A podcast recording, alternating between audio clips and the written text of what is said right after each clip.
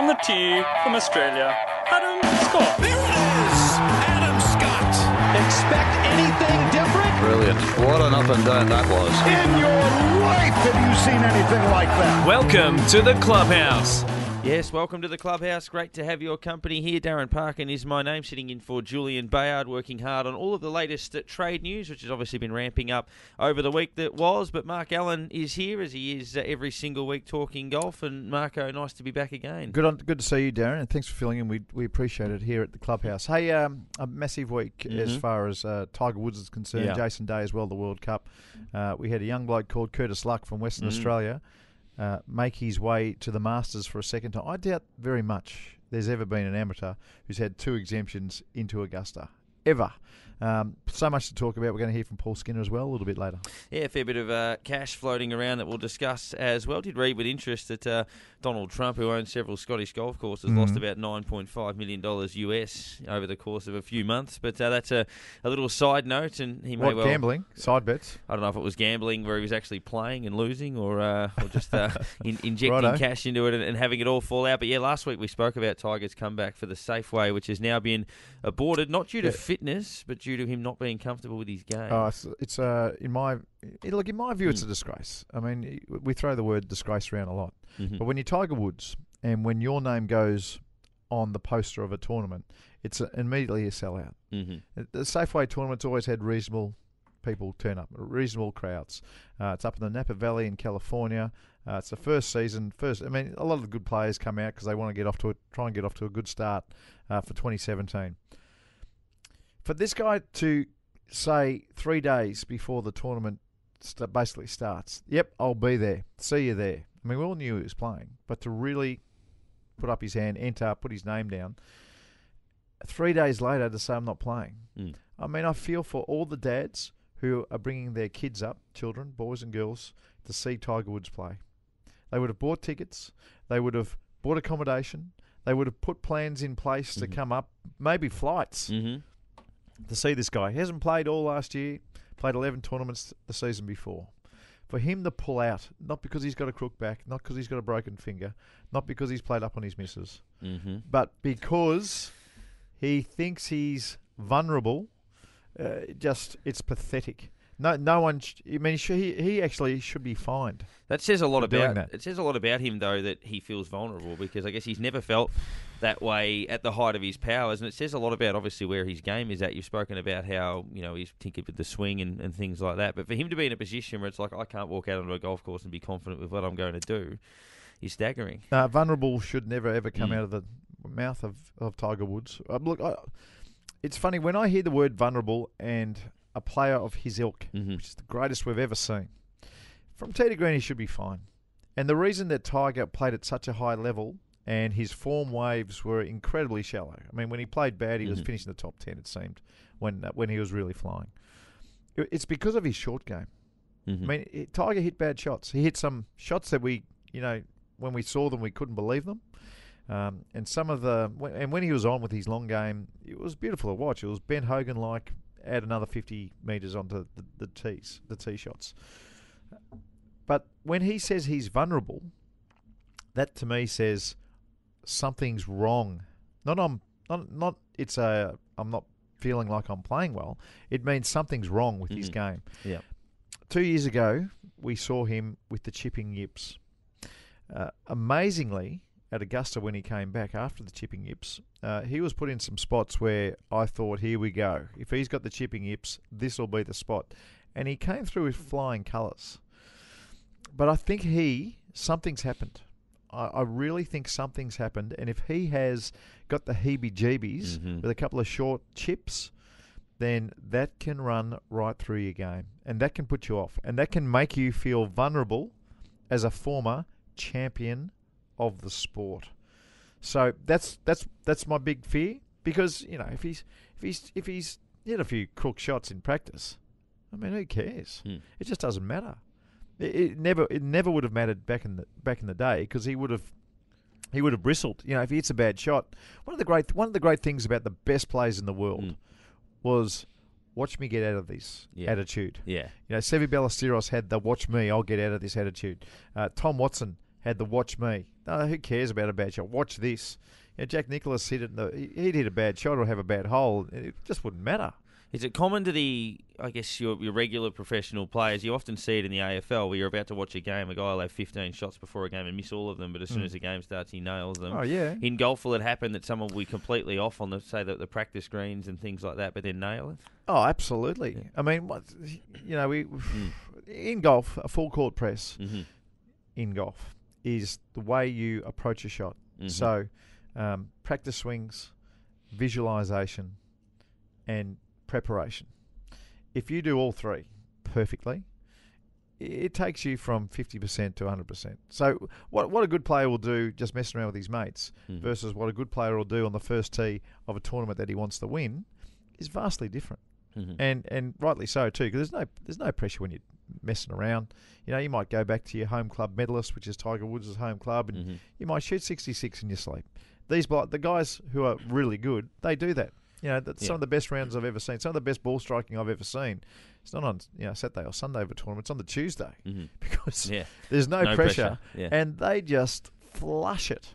I mean, it's just incredible what good players can do on a Tuesday, let alone when they're home with their mates. Mhm.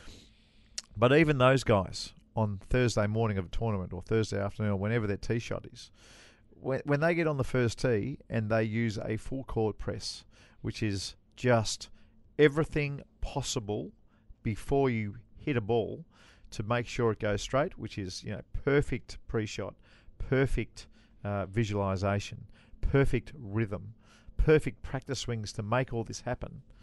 You go f- that that it can take you to a, a very very different level if you know what you're doing if you've practiced it if you've done it in the past you can you can recall the preparation before a shot very very easily maybe not the, the actual shot itself but the recall of how to prepare to hit a golf shot champions can do that at the drop of a hat so that I mean he if he, he could step it up a notch Mm. once he got on the first tee. But if you've got the heebie-jeebies with Mm. any part of your game, and the part of the game that makes you look the most foolish, which is the short putts Yeah. or any kind of chip that you may duff, it makes you look like a dill on a golf course. And when I hear someone like Tiger Woods say vulnerable, that's what I think of. I've heard you often say that that is incredibly difficult to get over. We've seen a lot of players who don't ever Mm. get out of that. I mean, Ian Mm. Baker Finch and a few others as well. Yep. Uh, is there a, an obvious way out, even for someone as confident as Tiger? If they start talking about the heebie-jeebies, Yeah. it's a long way back. Well, I reckon there's another step. And I, Yeah. I, I think the heebie-jeebies, you're in, you know, kind of the amber zone to where hmm there's a bit of danger. Yeah. If you go to the full-on yips, Mm. you've got to do something else. So you know you might have to chip left-handed. Brett Ogle, Yeah. had, Brett, Brett Ogle got to the red zone of yips, and he came out with a left-handed. You know, I played golf with Brett with a left-handed sand iron for a Mm. while. Uh, he, he'd be a good one to ask one day about Yeah, the yips. Uh, I know the same with uh, Craig Spence, who I'm very good friends with at home, the '99 Australian Masters Mhm. champ. Um, w- when he got the yips with the putting, the yips red zone, no comeback, had to go with the long putter. Mhm.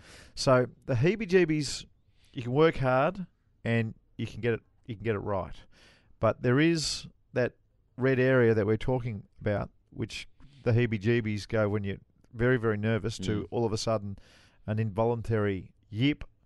Um, I don't. I don't think he's quite there. I don't think he's quite there, but he's not far off. Mm, mm. And if he's pulling out of tournaments because of the heebie-jeebies, then he's a you know he's a little bit through that amber zone. I mean, he's getting really close to the red zone. In regards to Tiger, I mean, when you factor that in with a back injury that's obviously been chronic, which obviously Yeah. changes everything, changes your stance, changes your swing, changes Yeah. your own confidence in your body. It's another dynamic because he's also got what a three, four, five year injury setback Mm. that he's trying to overcome whilst adjusting Yeah. his game. Look, uh, some uh, some images Mm. of Tiger uh, doing a clinic on Tuesday. So he, he, he might have pulled out of the Safeway Open, but Mm. at uh, Monterey Country Club, which is a beautiful golf course. If you ever get a chance, Mhm. to, I mean, it's right next to Pebble Beach and Cypress Point, and you know all the all the other big ones right there on the Monterey Monterey Peninsula. But the Monterey, Monterey Country Club, special place. He kept a commitment there and did a kids clinic, or might have even been a members clinic. Mm. And people were commenting that, oh God, his swing looks really good.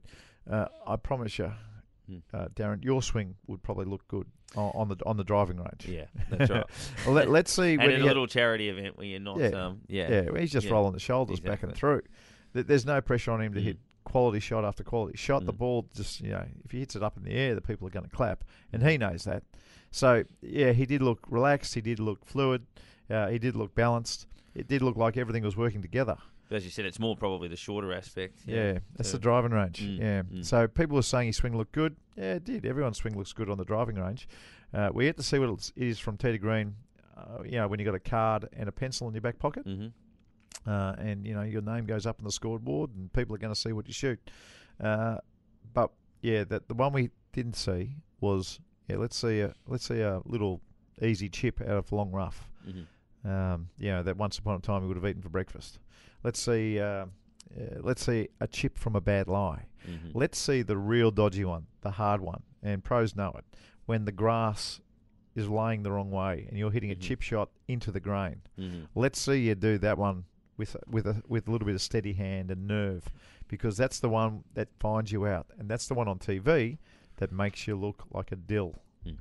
Jason Day, I guess, turning our attention more locally out of the World Cup. Mark Leishman to replace him and partner Mm. with uh, Adam Scott for, for that tournament, and had a few setbacks of late. Uh, Jason Day, as we uh, as we know, and he's a guy that has at times battled fitness, but also Yep. health. He, he sort of seems to get crook quite a bit, but um, yeah, it's a, a bit of a rough end of the year. Yeah, he's had a drama-filled Mm. 24 months. Uh, that's fair to say. Mm. Well, look, he, I, I think Jason pulled out of uh, the BMW, which is the penultimate tournament of the year in the FedEx Cup Mm-hmm. Championships. He also, you know, decided not to play basically in, in the Tour Championship Yep. after I think it was one round. Mhm. So if you're not playing in those tournaments, something serious is happening because there's too much on the line. Yeah, we're talking about you know Yeah. the ten million dollar prize and all of that. Yeah, If it was a major, I Yeah. reckon he probably would have battled through. yeah.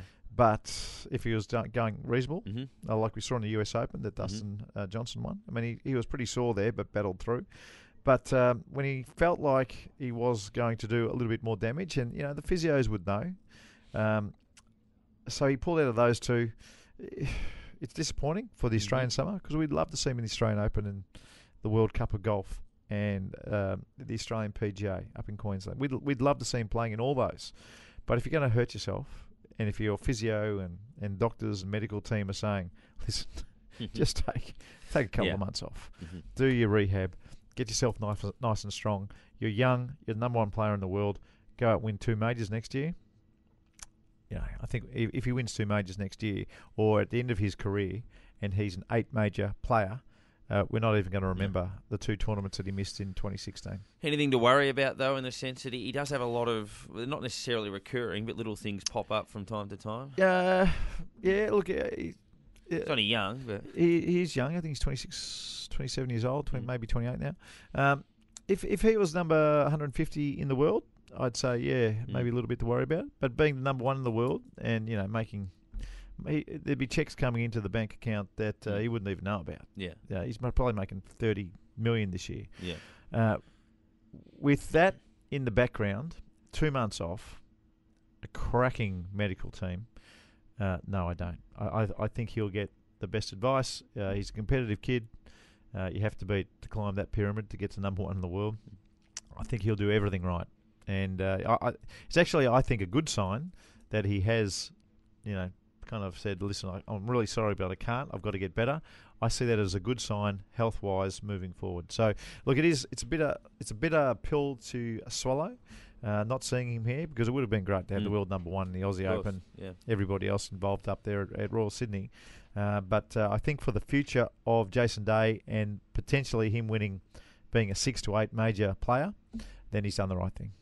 We'll have a chat about Curtis Luck a little bit later on. Obviously, doing uh, terrific things and, and creating opportunities. But uh, during the week, uh, you caught up with uh, Paul Skinner. Could you Yeah. set that one up for us a little bit? We'll have a chat, or we'll hear from him after the break. Well, I'll tell you what, what what's happening with the, the Golf Australia Mm. and all the amateur golfers. I mean, it is it is hard to believe. You're going to hear it in a, in a little while, but you know the the, the number one tournament team tournament in Mm. amateur golf is the Eisenhower Cup. Uh, nobody, no, everyone sends their best. No, no one Mhm. messes around with Mhm. it. Every country, America, everywhere, they send their best players. Uh, our guys won that tournament by 19 shots. Unbelievable. Yeah. They've won the US Amateur. They've won. th- When I say they, Golf Australian, Golf Australian players Mhm. won the US Amateur. They've won the Junior US Amateur. They've won the Asia Pacific I mean, a lot of this is on the back of Curtis Luck, Mm-hmm. but you've got players like Brett Coletta and and uh, Cameron Davis, and just they they are churning them out. You put Cameron Smith in there, Minji Lee. They are all products of Golf Australia and the high performance team down there. Uh, Paul Skinner is a high performance coach.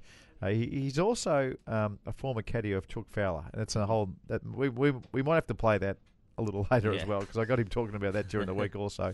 Uh, but I think coming up after the break, let's ha- just have a listen to Paul Skinner and him talking about how they train their athletes, not golfers anymore, how they train their athletes down there at Golf Australia. This is the clubhouse, Darren Parkin with Mark Allen. Plenty more to come after this. On the tee from Australia, Adam Scott. There it is. Adam Scott.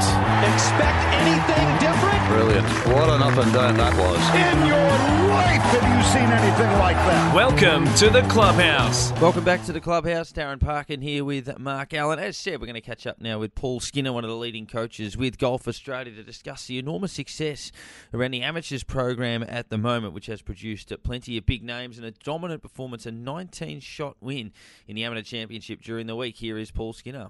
Hey, big big guest tonight. I'm really looking forward to this man because uh, the boys at Golf Australia, fair dinkum, the Eisenhower Cup, they won by 19 shots. Oh. We've just seen that they've dominated the Asia Pacific Amateur Championship uh, over in Korea on Jack Nicklaus Golf Club. Uh, Paul Skinner, Golf Australia high performance coach, and of course uh, a long time ex caddy now of Peter Fowler. G'day, Paul. Thanks for coming on, bud. Hey Mark, how are you? Craig, Good to have your skins. thanks for having me. What is in the water at Golf Australia? Let, let, can we just run through some of the achievements from our top golfers at the moment and the program that you're a big part of? Uh, one of the players has won a US Amateur. That man then joined uh, the Eisenhower Cup team, uh, Cup team, and they won by 19 shots. They've dominated play in the Asia Pacific Amateur Championship. Continue, please, Paul. I mean, I think we've had a junior, we've had Minji Lee's little brother. Yep. Yeah. Have I missed something? US Junior. US Junior. So that's the under 18 That championship the- of, of America. What's his name? Skins. Minwoo. Minwoo Lee. Minwoo Lee. So he won the junior amateur early in the year. Yeah. Uh, Curtis followed up, obviously, as you said, with the USAM. Um, the team won by 19 shots at the Eisenhower, and Yeah. Cam Davis, uh, he won the individual. Yeah.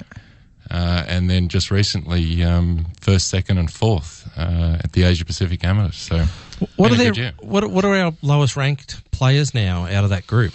Curtis is now the lowest at number two. Number two in the world. Number two in the world behind uh, an American Maverick McNealy. Right. Maverick. Maverick. Maverick. Come on. Believe it or Of not. course, his name is Maverick. Yeah. The third? No, I'm not sure. What's Yeah. happening? What, what what what are we seeing here? Are- you doing things differently, or is this is this just a product of Golf Australia, the high performance team, and, and the way you do things? These players that we are now seeing dominate in uh, world competitions, is it a product of them being in the system for a long time, or have you just hit a nice little, you know, a spot in your journey as as golf high performance managers? I mean, what what, what do you th- what do you see it as? Look, I, I think, as you said, um, you know, it takes a long time to develop players um, to this level. Um, the program itself's been in existence now since 2011. Uh, so through that, we've starting to uh, we're seeing Minji Lee doing what she's doing. Yeah.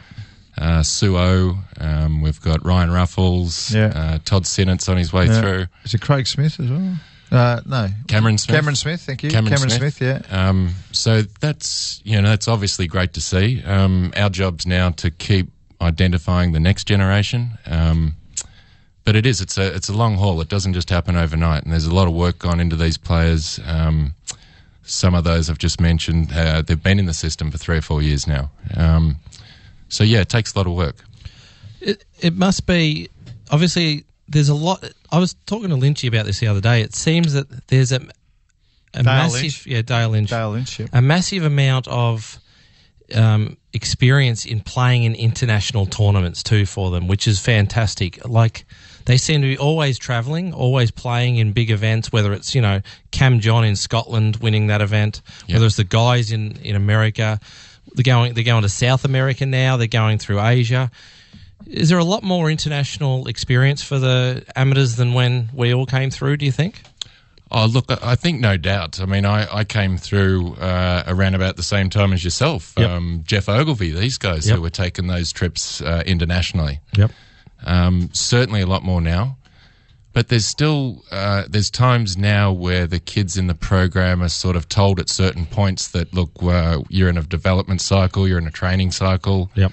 You know, they might stay at home for a little bit longer, uh, and then we'll go off and travel. As I said, you know, it's the overall goal is the big picture. Um, they're trying to produce. Um, they're trying to produce majors, Yep. uh, major winners, Yep. um, world class tour professionals. Um, and with that takes yeah, it takes a lot of time and a lot of coaching and you know, and I think fortunately enough now, um, Brad James, our high performance director, uh, you know, he, he has to make a lot of tough calls. Yeah. Um, but we've been able to assemble a really good team. Um, I kind of liken it now maybe to the AFL sometimes. You know, 20 years ago there was your coach. You know, now there's forwards, there's mid coaches, there's back Yeah. coaches, and the same now at Golf Australia. I mean, we've got, um, you know, we've got physios, strength and conditioning coaches, nutritionists, psychologists. Um, so they're being sort of exposed to everything that we feel that they need to Yep. um, to compete on the world stage. Yeah. What, what, what do you see as, as most benefit? I mean, uh, when, when I'm watching the overall programs and seeing the kids um, that are churned out, and let's face it, I mean, they're just churning out one great player after another. They look that they look like their bodies are just capable of doing what you want them to do with a golf club in hand. You know, I, I go back ten years, and the, the the shapes of amateur golfers coming through, there was only kind of one way of swinging, and that's what their body let them do. Where the kids that I see you guys turn out, just you know, they got the V shape. Um, they just you know everything about them and the way they set up. I think you know, I think I think sometimes as uh, as uh, people who don't play too often, they look at setup and they don't understand how important setup is. But if you're beating balls one way all the time, uh, that can affect your posture. Yet I see the boys from Golf Australia coming out. It doesn't matter which way they swing because they're all a little bit different. But just looking at the way they stand over a ball, and you know you can see their first couple of moves, and that's all you need to see. You just know everything's going to slot into place. So how how important? Obviously, technique's important, but how important getting the kids to get their head around that their body needs to be in great shape, so that that setup becomes really really natural and easy to do. Yeah, that's it's it's an interesting question. Um, you know, I, I've had this debate with past players, I guess, who've who, who've told me, look, you know, we never did the, you know, we never had the gym, we never did that when we were young. Um, you know, I think now we put a huge emphasis on their physical development and their training. Um, I think they're starting to move away from beating balls all day on the range. Um, if you were to come down to any one of our squad training sessions, you'll see all the kids there with their bands on and using their Ramsey belt and doing all sorts of postural work. And, you know, then they'll go and hit a few golf balls, then they'll go back and do more of that.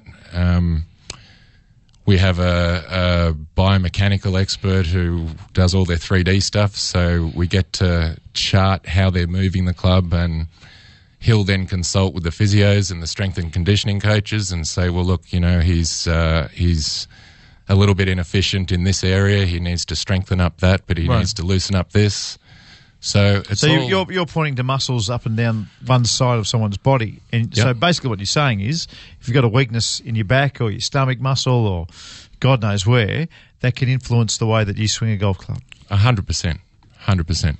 Yeah, and and that's what I think. Um, you know, there's a lot of emphasis placed on that. Um, But as I said, it's a um, it's a whole bunch of coaches working together now, and we identify areas that they need improvement. Um, but certainly, the strength and conditioning side is a huge component. Yeah, they're they're in the gym almost daily now. Yeah, nice. Tell us about Brett Coletta. He uh, almost wins up there. So Stiff I'll be interested kid. to know if they will offer him a spot in the US Masters. You may know, but I mean, my my hope is that they would because Curtis already has one. Yeah. I'm assuming. Um, I know he the fir- was. would he be the first amateur in history to have two exemptions to the Masters? Well, probably. Probably. I would think so. Yeah. Mm, Maybe. Maybe. Yeah. Possibly. It's pretty impressive. Mm. Brett, I know because I see Brett at Woodlands Golf Club a fair bit, and he was crook this year. He had um, glandular fever throughout the year, so he had a, he had an average year. He he felt like for uh, because of that, um, and here he is back. He's a ripping kid. Tell us about his, you know, pro, pro Progression. progression through the through the ranks. Um, as you said, Craig, you've um, you've seen a bit of Brett, and he's a he's an awesome talent. Um, uh, I believe pound for pound, he's one of the strongest athletes in the VIS across all sports. Right, Really? Uh, yeah, uh, he's super strong. Hits the ball a mile. hits it Um, forever. phenomenal talent. Uh, Hits he it was past Cameron Davis? yeah. yeah, and Cameron Davis is what six six Yeah. or something. Cam's uh, Cam's six four, and look, they're, they're both very long, but but yeah, Brett's as long as anyone going around. Yeah, right. Um, uh, yeah, really good young kid. He was we're, we're in the UK together, and uh, he was really tired, and he was really flat, and you know we weren't sure what was wrong with him. He came home and subsequently got diagnosed with um, glandular fever. So he's had to be managed a little bit. So he's done a little bit less than what some of the others might have done. Um, it's been a little bit more about rest and recovery for him. Uh, but as uh, he's a huge talent. He's he's a guy that um, oh, I haven't personally seen too many that play the way he does. Tell, tell us about Curtis Luck. How, how does, you know, you, you're an ex caddy and caddy for a long time, you're a high performer. How, how do you explain to me how he plays? Because I watch him on TV and I can't work out whether he's hitting draws or cuts. I don't know what he's producing. Um, wh- what sort of a golfer is he? He's look, he's again, he's come a long, long way in the last couple of years. Um, what was really evident to me last week in Korea was how much he shapes the ball around the golf course. He hits a lot of fades, a lot of draws, Yeah. maneuvers the ball really, really well. Um, he's developed a really good understanding of what he needs to do well, you know, to hit the ball well. He, he really understands that. And he's as gritty and determined as any player you'll probably Yeah. ever come across, which is that kind of X factor that Yeah. perhaps Yeah. you can only coach to a certain point, I, I think. That's re- that's really interesting because you know he, he came out last hole knowing he's got an Augusta invite. He's got a teammate right behind him wearing the same uniform with Brett Coletta, who's you know trying his best to get a Masters invite. And that putt that he hit on the last, it was a big curler. I mean, Yeah. it was a twelve footer, probably curled a foot and a half, and he was as ice cold as anybody I've seen, Yeah. and ripped the heart out of Brett Coletta. Well done, kid. Mm. I mean, it's you know, it's. I felt bad at the time. I thought, what a mongrel for you know, poor old Brett Coletta. You've missed out on an opportunity to go to heaven mm. if you're a golfer. Mm-hmm. But then I started to think about it. I thought, what a mongrel Curtis Luck is, and I mean that in the nicest Possible way. possible way. Just to step on someone's throat like that to take a trophy. That's exactly what you want in a sports person. Paul Skinner there. Plenty more to come on the clubhouse with Darren Parkin and Mark Allen after this. On the tee from Australia, Adam Scott. There it is. Adam Scott. Expect anything different? Brilliant. What an up and down that was. In your life have you seen anything like that? Welcome to the clubhouse. You're listening to the clubhouse. Darren Parkin here with Mark Allen talking all things golf, and great to have your company. We've had a little bit of a chat about some of the big names in the world, but also the next generation coming through. Curtis Luck looks every bit of that uh, success in the Asia Pacific, which is a terrific tournament, which grants him exemption towards the Augusta Masters in partnership with the Royal Ancient and Augusta as well. And can you set this one up for us, uh, Marco? What he's been able to do a couple of years in a row, and this tournament. Yeah, well, look, uh, he's He's the reigning US Amateur champion, which gets you into some of the big tournaments: US Open, the Masters, British Open as well. Um, he was going to turn pro pretty pretty quickly after the US Amateur uh, stint, but because he won it, Yeah. he's now going to put everything off. Uh, Golf Australia quickly put there, put uh, Curtis in the team to go to the Asia Pacific Amateur Championship. Now, this is a, a tournament that's been going, I think, for five or six years. Uh, at first, I thought, "Wow, what's going on here?" Because it's just like they invented a tournament, plonked it in all the you know the South Pacific Asian region, um, and they put as a prize a berth at Augusta. Mm. Not on the Monday practice round or anything. Not in the par yeah, three Right in the big dance. yeah. in the big dance. So you know, famously, uh, the young Chinese player Guan Tianlang Mm-hmm. uh, won it either the first or second year. This 14-year-old kid Mm. went on to Augusta, played in the tournament, um, got a penalty for one shot penalty for being slow, and made the cut as Yeah. a 14-year-old. Yeah. So that was that was Mm. when this tournament became pretty much known in the region as wow, what's going on here? We saw it at Royal Melbourne. Mm. They moved all over the place. This year it was at Korea, where they played the President's Cup, the last President's Cup at Jack Nicklaus Country Club. the spend on this tournament, it's an amateur event, six and a half million US. Billy Payne, the chairman of Augusta, comes down. Mm. People from the R&A come down. They, they believe it's their in their best interests to really promote golf in this region. Um, they have eight Etihad Stadium or ANZ Stadium big screens Mhm. located around the course just for scoreboards. Uh, they bring in Dottie Pepper and Dot, Dottie Pepper and, and Frank Nobilo and an, a ridiculous call, you know, golf Yeah, channel yeah, team yeah. to broadcast this event around the world. Um, apparently, on the opening night, Mm. they had a 60 meter screen behind um, the guy, you know, the MC talking, introducing the night. A 60 meter screen with highlights. Yeah. Uh, they- They fly everybody in. No one has to pay their way there. So obviously, there's a bit of money. Six and a half million US. They fly all the competitors Yeah. in and stick them in one of the best hotels Mm. you've ever seen. Apparently, the breakfasts, the dinners, there are you know eight screen TVs at every brekkie, every dinner, just showing the scoreboard and highlights of the day. Mm. No expense spared whatsoever. Um, and, and we saw again Curtis Luck win this tournament as well. So I'm, I'm not sure in the history of Augusta how many amateur players have actually had two exemptions um, into Yeah. into one tournament. Um, but we all thought maybe Billy Payne, the chairman of Augusta, would see what was going on. And poor old Brett Coletta from uh, Woodlands Golf Club down in Victoria, he came second. He um, he didn't birdie the last to get himself into a playoff and a chance to win. But Curtis Luck shot 67 on the last day. That tells me a lot about this kid. Yeah. I mean, there are. I mean, w- w- when I saw Brett Coletta par the last when he had, I think, 180 metres left to a par five for two, so he knocks it on two putts, maybe makes the eagle to win, two putts birdie for a um, for a spot in the playoff. Once he didn't do that, once he made the par, I, I, I thought somehow that Billy Payne would say, okay, uh, I know we only, you know, we we give the the spot away to Augusta for the winner, but he's already exempt. So we'll give one to Brett Coletta, but Mm. it didn't happen, Yeah. whi- whi- which I'm really disappointed about. But you know, our boys again, um, Curtis Luck, uh, Brett Coletta came second, Cam Davis came fourth. Uh, he had a shocking day the last day, So 77 how, how old's day. Curtis? Curtis Luck could be well. He looks to me 21, Yep. 22 years old. Mhm. He's got to turn pro soon. I Mhm. mean, you, you, I, I think you got to turn pro early. Yeah, yeah. I mean, most guys do. I, I turned pro when I was 20, Mm-hmm. uh, and it was the best thing I did because you you, you just elevate Mm-hmm. the playing levels. I mean, you know, you it's very important, especially when you're a young age and you're building, Yeah. to play with the best players you possibly can. Just Mhm. because if you don't, if it's, it's sink or swim time, and it Mhm. makes you work and make and you, and you see what the best players are actually doing.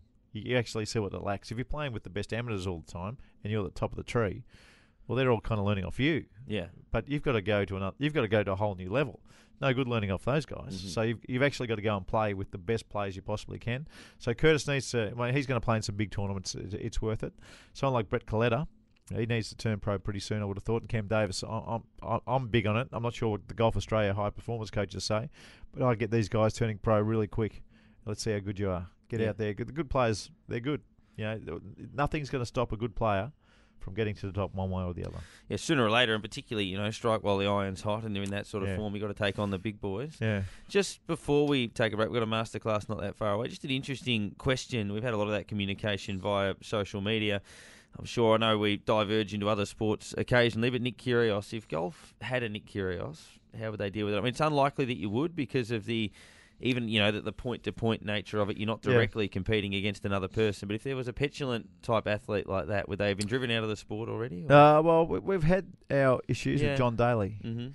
You know, John Daly's hit moving balls Mhm. um, at a US Open. He, he's done all kinds of stuff. Mhm. John Daly's walked off in the Australian Opens and all the rest of it.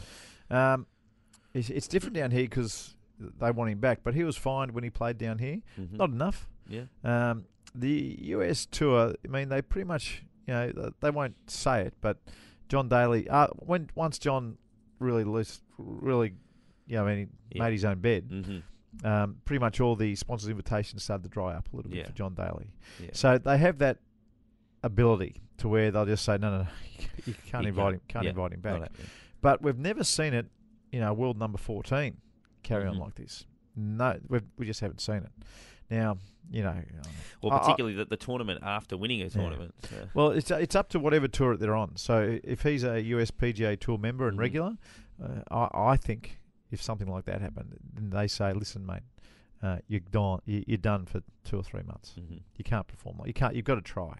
Yeah. You are here to try. This is entertainment business. You, you've just got to do the right thing by the game. Mhm. And you know, Nick's obviously not. So um, I'll be interested to see what the APT Tour do. Although they're the biggest toothless tiger in the history of sport. Yeah, have o- thought. outside of probably the ICC, Yeah. which are uh, relatively uh, Yeah. relatively soft by comparison as well. But yeah, it's uh, it's an interesting one. A lot of that sort of commentary around how different sports would deal with Mm. those sorts of things. There's obviously different pressures involved as well. So. Yeah, well, we, we've seen players Mm. um, suspended for six months. I mean, Dustin, Yeah. Just, Dustin Johnson famously, Mhm. uh, even though he hasn't admitted it and PGA Tour hasn't said, he f- he failed a, a drug test Yeah. and got six months. Mhm. Uh, ESPN wrote an article saying that he failed uh, the test because of cocaine. Mhm. Um, the Dustin uh, Johnson group didn't fire back and sue No, that's right. ESPN. So and you can wouldn't uh, run with it. you can yeah. make of that what you will. So Mhm. um, they, they're very, very strong on stuff like that. Um, as far as behaviour, it just doesn't seem to be that big a problem in, in the world of golf. Nothing like tennis. Absolutely. We do have to get to a break. Marco's masterclass. Uh, after this, we'll have a little bit of advice uh, for you. And if you have any of those questions, you can also send those through to us via social media. You're listening to The Clubhouse. On the tee from Australia, Adam Scott. There it is. Adam Scott. Expect anything different? Brilliant. What an up and down that was. In your life have you seen anything like that? Welcome to the clubhouse. This is The Clubhouse. Darren Parkin here with Mark Allen talking all things golf. And as we like to do, and we wrap up the show every week, it's time for Marco's Masterclass. Marco's Masterclass. And what do we want to touch on uh, today to, uh, to help those out there that are listening and waiting patiently for this? Bunkers and bunker play seems Mhm. to be the bane of most golfers' existence who play once a week or Mhm. once a month or whatever.